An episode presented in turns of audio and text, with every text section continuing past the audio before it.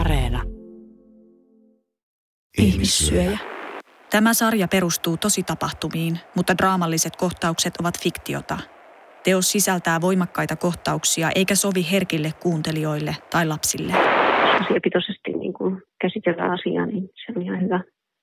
Joo. Eikä sellaista mustavalkoista niin kuin ajatusmaailmaa tässäkään, näissäkään asioissa.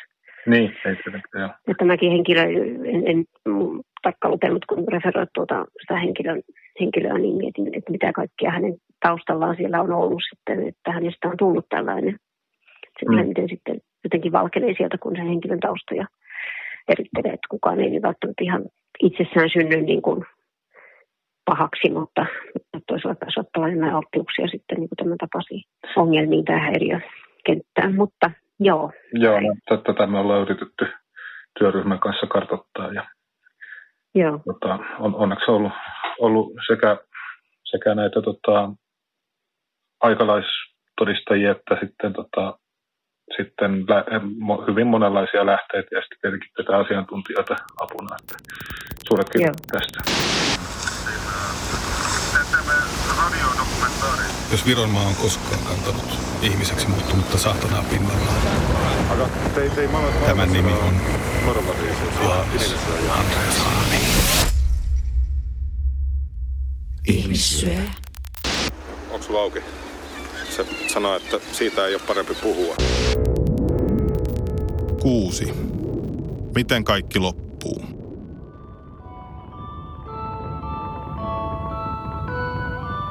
Tein lapsena tulen hiekkakuopalle. Sen reunoilla kasvaneet pajut olivat jo kuolleet ja täydellisiä tulen tekoon. Kaivoin vaaleaa ja vähän kosteaa hietamultaa nuotion ympärille. Maa on niin erilainen kuin mitä sen ihmiset. Ihmiset pelkäävät. Maa on julkea. Andreas oli kaatunut lapsena, kun se leikki ja lyönyt päänsä. Mä en tiennyt, että semmoinen voi vaikuttaa ihmiseen myöhemmin, eikä Andreaskaan muistanut siitä mitään. Mutta sitten sen vanhemmat kertoi mulle myöhemmin siitä. On syytä muistaa, että tämä on neuvostoeesti. Totalitaristinen ja rajoitettu yhteiskunta, jossa yksilöllä ei ole vapauksia, vaan ainoastaan velvollisuuksia. Voiko sellaisessa ympäristössä kasvaa mitenkään järkevästi? Kysyn oikeuspsykiatrian ylilääkäri Petteri Joelssonilta, onko suljetun ja avoimen yhteiskunnan psykopaatteilla minkäänlaista eroa? Niissä voi olla ö, eroja. Tosin suljetusta yhteiskunnasta ei, ei kovin paljon tule tietoa ö, tällaisesta niin kuin sarjamurhaajista. Sarjamurha, jos on sanotaanko vaikka Neuvostoliitto, jossa on, ei ole pystynyt vaihtamaan vaikka mun käsityksen mukaan asuinpaikkaa kovin paljon, niin tällaisella sarjamurhaajalla ei ei ole tilaa. Ja jossa niin valvonta on myös merkittävästi, tai no, lähtisin siitä olettamasta, että se on tiukempaa. Niin Joelsson kuin psykiatrisen vankilasairaalan ylilääkäri Lauarma pitävät Johannes Andreas Hannin tapausta hyvin kiinnostavana sen poikkeuksellisen taustan myötä. Neuvostoliittolaisia sarjamurhaajia on harvoin päästy tutkimaan kovinkaan läheltä. Mietin, millainen psykopaatin mielessä on julkisen ja yksityisen tilan ero. Käsittääkö hän tunkeutuvansa toisen alueelle murhatessaan? Ilmeisesti asuntomurrot on tällaiselle ää, sarjamurhaajalle hyvinkin ominaisia, että siinä tällaisen, tällainen ihminen ei pelkää mennä toisen ihmisen alueelle – jota niin kuin asuntomurtohan on hyvin intiimi. Koska mä en tiedä, jos olisi kiinnostavaa, jos hän on tällaisia. Joo, hän, hän Murtauduin jo 13-vuotiaana talojen kellareihin. Joo, no tää on ja varastin sitten, juotavaa. Uh, ja mitä nyt löytyikään? Hyvinkin. Tota, no, sopii tähän niin kuin sen yleiseen teoriaan näistä. Erittäin kiinnostavaa. Onko sitten todettuja eroja suljettujen ja avointen yhteiskuntien sarjamurhaajien välillä? Aha mä luulen, että se niin psykologisia eroja ei varmaan tunneta, mutta se ikään kuin tällaisen vaikka Yhdysvalloissa, jossa voi muuttaa osavaltiosta toiseen, niin että ikään kuin poliisivirtaakseen, niin on, on mahdollisuuksia sarjamurhaajalle paljon enemmän. aamulla mä kuulin radiosta, että milisi etsin kadonnutta taksiautoa. Mä tunsin, kuinka happi alkoi loppua. Oli kyse kai vain tunneista tai ehkä päivistä, ja me jäätäis kiinni. Silloin oli tapana sanoa, että missä tekijä, siellä näkijä.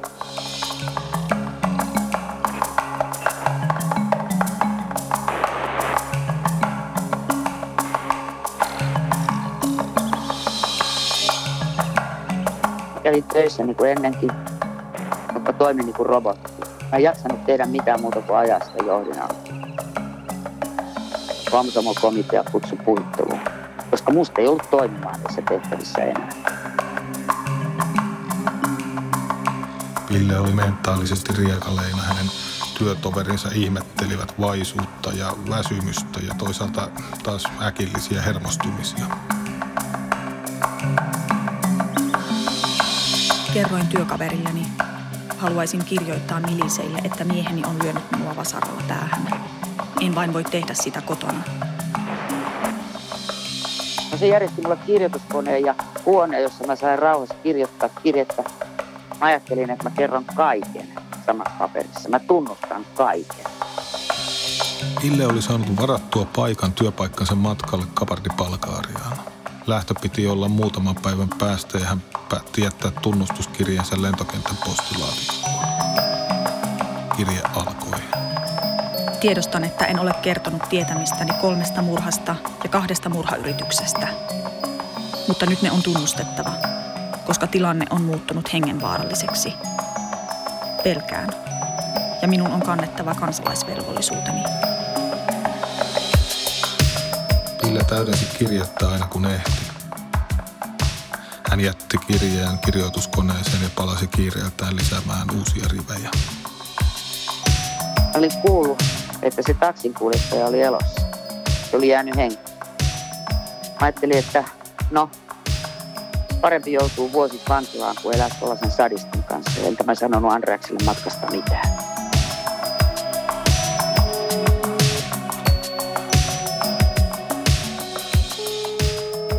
Halo? Andreas.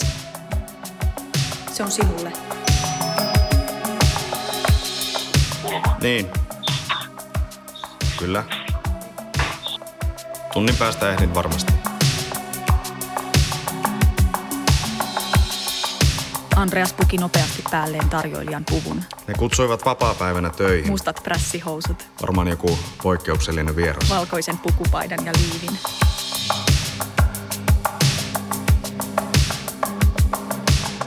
Käänsin kylkeäni. Sain hetken aikaa olla omissa ajatuksissani. Kunnes tunsin, että joku seisoi sängyn vieressä. Se oli isä. Hän sanoi, että kaksi rikostutkijaa kyselivät minua. Odottakaa siellä ulkona. Minun pitää peseytyä. Tiesin kyllä, miksi he olivat täällä. Mutta en halunnut antaa heille vallan tunnetta. Peseydyin rauhassa. Meikkasin pitkään ja föönasin tukkani. Puin päälleni kukallisen hameen ja ruusukuviollisen punaisen paidan. Sitten astuin itse varmana ja odotettuna ulos.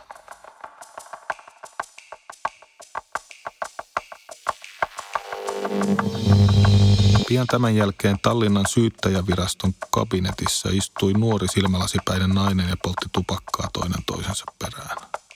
Samaan aikaan joukko milisejä haki Johannes Andreas Hannin tämän työpaikalta Palasehotellin keittiöstä. Andreas myönsi heti syyllisyytensä kolmeen murhaan ja kahteen murhan yritykseen. Ei vastustusta, ei muiden syyttämistä. Nopeasti tutkintavankeuteen. Kaipa kysymys oli vain ajasta. Joskushan sitä oli jäätävä kiinni.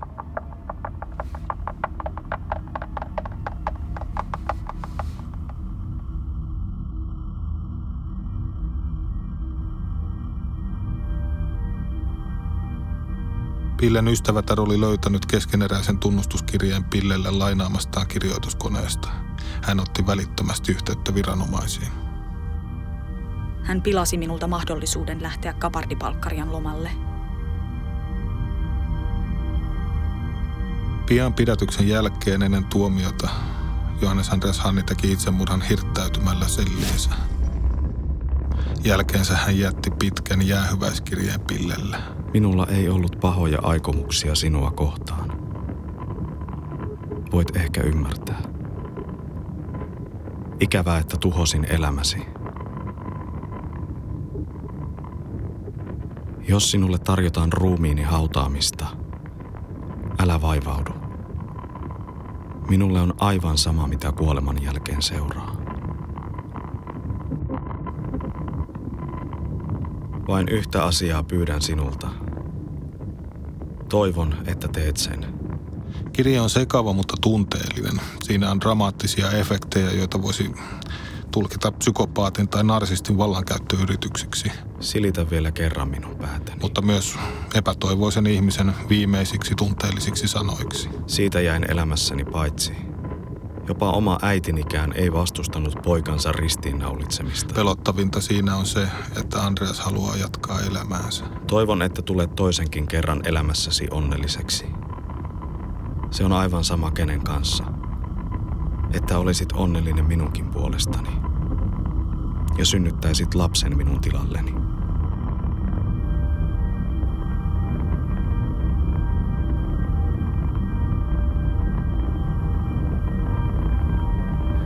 Itsemurhakirjeessä Johannes Andreas Hanni syytti vanhempiaan ja heidän ankaraa kasvatustaan teoistaan.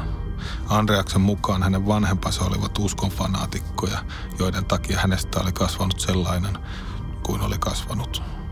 Andreaksen vanhemmat sanoituivat irti pojastaan, eivätkä suostuneet hautaamaan tätä. Isäni pimeä fanaattinen usko synnytti minussa julmuuden. Ulkoisesti he olivat kunnollisia. Eivät käyttäneet alkoholia. Eivät kiroilleet. Mutta opettivat julmuudellaan lapsilleen esimerkin.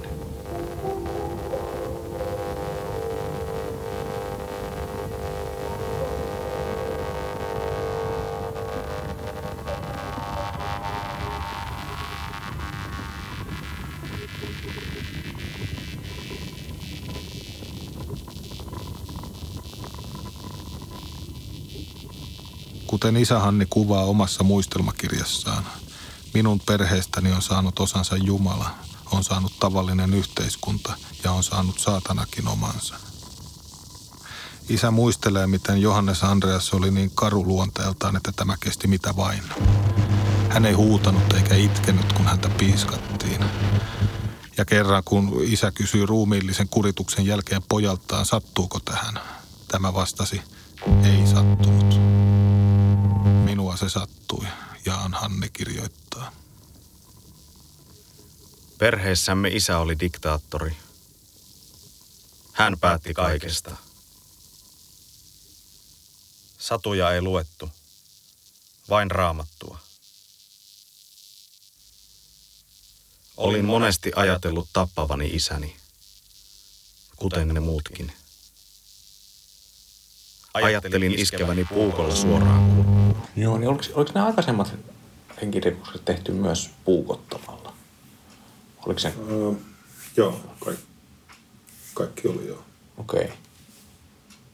Niin, se sarjamurhaaja hyr itse asiassa aika harvoin ampuu, joka oli sitten tehokkain tapa. Öö, että niitä puukottaminen nimenomaan hyvin monta kertaa, tai kymmeniä, kymmeniä pu, puukoniskujen antaminen ja sitten toinen kuristaminen, jolla ää, tyypillisesti tuota, sarjamurhaaja toimii. Niin on tämmöisiä niin kuin jotenkin henkilökohtaisempia kuin... Joo, tota, niin kuin kajoavampia vielä. Niin. Eli tämäkin taitaa olla niin kuin ehkä rikostutkinnassa huomioittava seikka, jos henkilö on todella puukotettu aivan, niin kuin, aivan ylenmääräisesti tai sitten on kuristettu käsin. Kun Andres oli sitten kuollut, niin mä jouduin vastaamaan niistä rikoksista. Niistä, jotka oli kaikki saaneet alkunsa sen isän takia.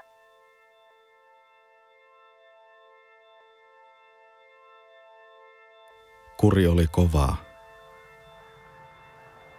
Kun vahingossa kirosin isäni kuullen, sain heti raipasta.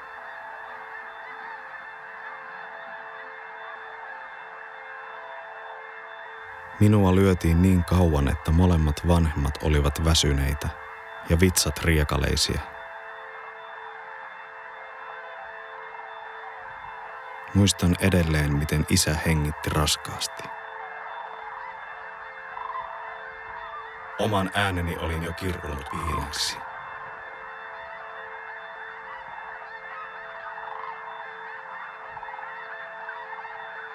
Tutkintaan meni useita kuukausia ja Pille Hanni alkoi tottua elämäänsä tutkintavankina.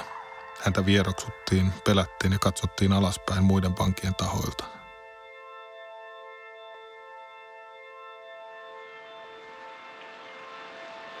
Yhtenä yönä mä näin semmoista unta, että mä olin kumonnut pain pois.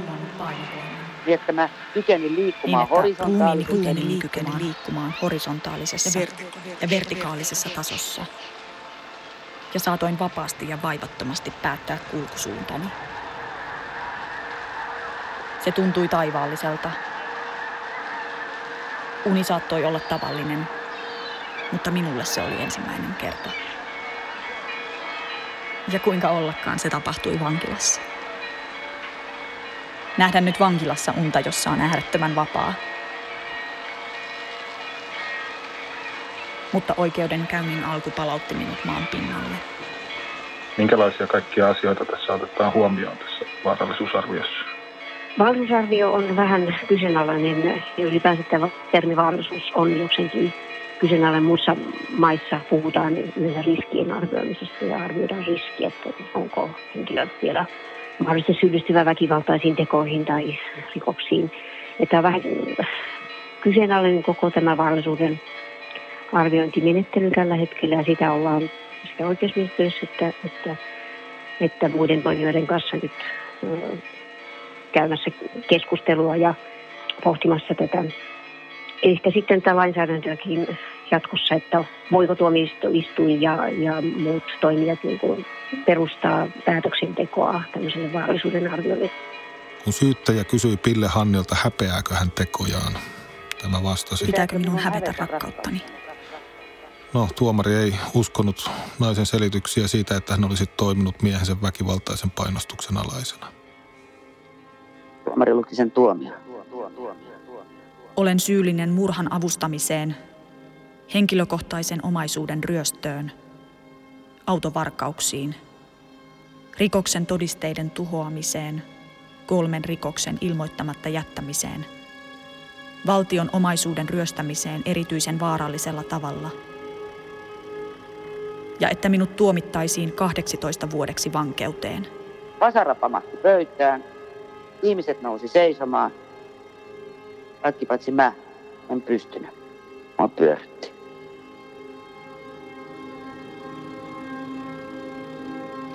Pillehan istui tuomiotaan Harkkun naisvankilassa Neuvostoliiton hajoamiseen saakka ja vähän päällä.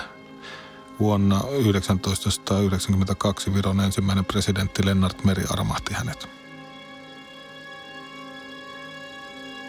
Luulen, että, mä luulen, että sen armahduksen takana oli enemmänkin sisäministeri Lagle Pare. Pille Hanni sanoo vuosia myöhemmin lehtihaastattelussa. Toisin ajattelija Parek ja murhaaja Hanni istuivat nimittäin samaan aikaan Harkkun naisvankilassa. Se oli töissä Pesulassa. Mä luulen kyllä, että se muistaa. Pillehannin tapaukseen perehtynyt psykiatri Antti Liiv vastusti vuonna 1991 Pillehannin armahtamista. Hän piti Hannia psykopaattisena henkilönä, jolla on suuri mahdollisuus rikoksen uusintaan. Tiedetään ja on olemassa lukuisia menetelmiä, joilla riskiä väkivaltaisuudelle voidaan arvioida. Tämmöinen kuin psykopatia, checklist, psykopatian tämmöinen tarkistusmittari ja sitten tämmöinen HCR, menetelmä, jossa arvioidaan historiallisia, kliinisiä ja tulevia niin kuin, suojaavia tekijöitä niin kuin henkilön riskille syyllistyä uudemman kerran väkivaltaan. Kun näitä vaarallisuuden arvioita tehdään, niin aina pitää muistaa, että, että, tota, että pistemäärät eivät ratkaise taas jalan pitää, pitää tilannetta katsoa niin kuin kokonaisuutena ja henkilön tilannetta niin kuin kokonaisuudessaan ja arvioida sitä aina tilanteen mukaan, että voidaanko tosiasiassa lausua jonkun henkilön vaarallisuudesta jotain tai ylipäätään jotain, että voidaanko, voidaanko sellaista ennustetta antaa ja mikä sellaisen luotettavuus on, että sitä pitää aina sitten joka kerta miettiä. Suomen psykiatrisen sairaalan vastaava ylilääkäri Hannu Lauerma on esittänyt suomalaisissa tiedotusvälineissä näkemyksen siitä, että on olemassa rikollisia, lähinnä siis tällaisia psykopaattisia murhaajia, joita ei pitäisi ikinä vapauttaa. Joo, mulla on se näkemys, että heitä on, vaikka se on tavattoman pieni ryhmä, se, että heitä varten ei ole sellaista lakia niin kuin Norjassa, niin se politiikka perustuukin siihen, että tuo, tuo, tuo ryhmä on niin pieni, että sen olemassaoloon ja siihen reagoimiseen ei oikein valmistauduttu. Oikeusoppineet on laskeskelleet, että tämä on tyypillinen piirre pienten maiden lainsäädännölle, että tämmöistä hyvin pientä erityisryhmää ei oteta huomioon. Sitten jos on valtava kriittinen massa, niin kuin jossain USAssa, niin, niin tapauksia on niin paljon, että lainsäädäntö sitten ottaa se huomioon. Minkälaisia esimerkiksi Norjassa, niin minkälaisia asioita tässä otetaan huomioon, että pystytään päättämään sitä niin säilössä pitämisestä. Siinä arvioidaan sekä sitä tekojen raakuutta ja, ja merkitystä, että sitten sitä, että onko asianomaisessa tapahtunut vai eikö jotain kehitystä. Ja nyt on näin, että murhamiehetkin saattaa muuttua ja rauhoittua parissa kymmenessä vuodessa, mutta ihan kaikki ei rauhoitu. Ja se on hyvin pieni ryhmä sitten, joka ei rauhoitu noin todella pitkällä aikavälillä, mutta sekin ryhmä on olemassa. Sen takia olen tämän heittänyt Stetson-metodilla, eli hatusta vetään, että ehkä viisi kappaletta. Muuan arvostamani poliisimies puhuu 20 ja se on tämmöistä, tämä nyt on menee hyvin arvailuksi, mutta siis kertaluokkana, niin se on tämmöisessä pienessä haarukassa. Kysyn samaa asiaa vielä oikeuspsykiatrian erikoislääkäri Petteri Joelssonilta. Niin, onko edellytyksiä vapauttaa? Niin, niin. Äh, no, siinä keskeiset asiat on siis tämä, näitä niin kuin psykopaattisia piirteitä, niin siihen on aika sellainen standardoitu testi olemassa, että voi saada pisteitä nollan ja äh, 40 välillä. Ja ne on periaatteessa sellaisia, jotka ei muutu. Eli siinä mielessä se on aika vähän henkilölle, joka on psykopaatiksi todettu, niin hän, hän ei siihen itse pysty vaikuttaa. Niin Karvo sanoi, jos tuomioidossa todetaan, että on kovasti psykopaatti, niin sehän on sitten tota, ö, lopun elämää näin. Onko joitain puolia, joihin rikoksen tekijä voi vaikuttaa? Tällainen yleisesti, mitä, mikä on tällainen niin henkirikosten riskitekijä, niistä suurin osa on tehty päihtyneinä. Monella on päihdeongelma. Itse asiassa sarjamurhaistakin osa käyttää päihteitä ennen murhan tekemistä. Niin, että onko, tällainen, onko jollakin tavalla saanut päihdeongelmansa hallintaan.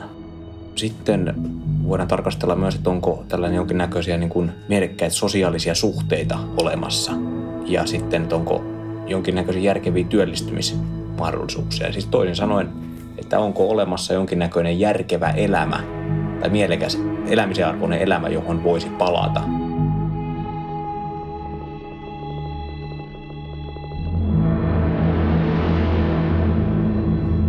Pille siis vapautui vuonna 1992 ja huomasi maailman muuttuneen ympärillään totaalisesti. Hänen rikoksensa kuitenkin muistettiin pienessä Viron jälleen itsenäistyneessä valtiossa, eikä, eikä hän voinut elää siellä vapaasti. Pille siis vaihtoi nimeään ja muutti Suomeen, jossa hän vaikuttaa elävän rauhallista elämää.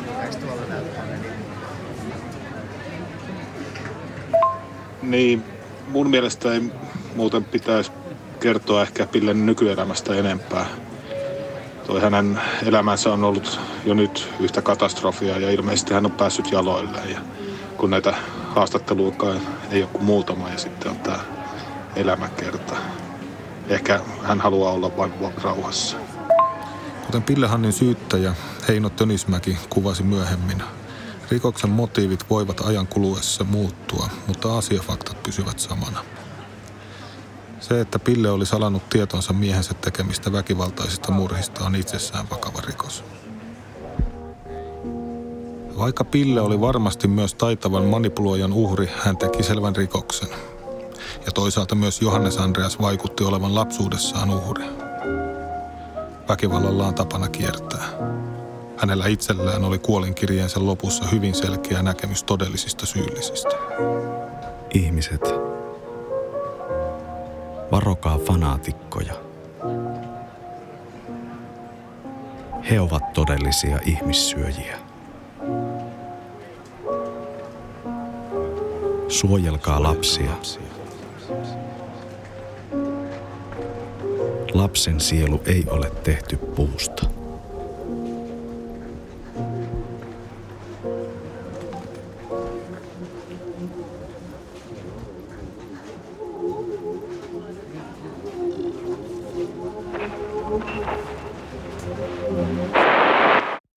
Työryhmä. Käsikirjoittaja Ville Hytönen. Äänisuunnittelija ja säveltäjä Jani Orbinski. Ohjaaja Henri Tuulasjärvi. Tuottaja Jari Oikuri. Tilaaja Juha-Pekka Hotinen, Yle Draama. Esiintyjät Ville Hytönen, kertoja. Antti Tuomas Heikkinen, Johannes Andreas Hanni. Janna Räsänen, Pille Hanni. Tiina Wekström, Pille Hanni. Asiantuntijat Aulikki Algren Rimpiläinen, Artemis Kelosaari, Petteri Joelsson, Hannu Lauerma, Mikko Hautakangas.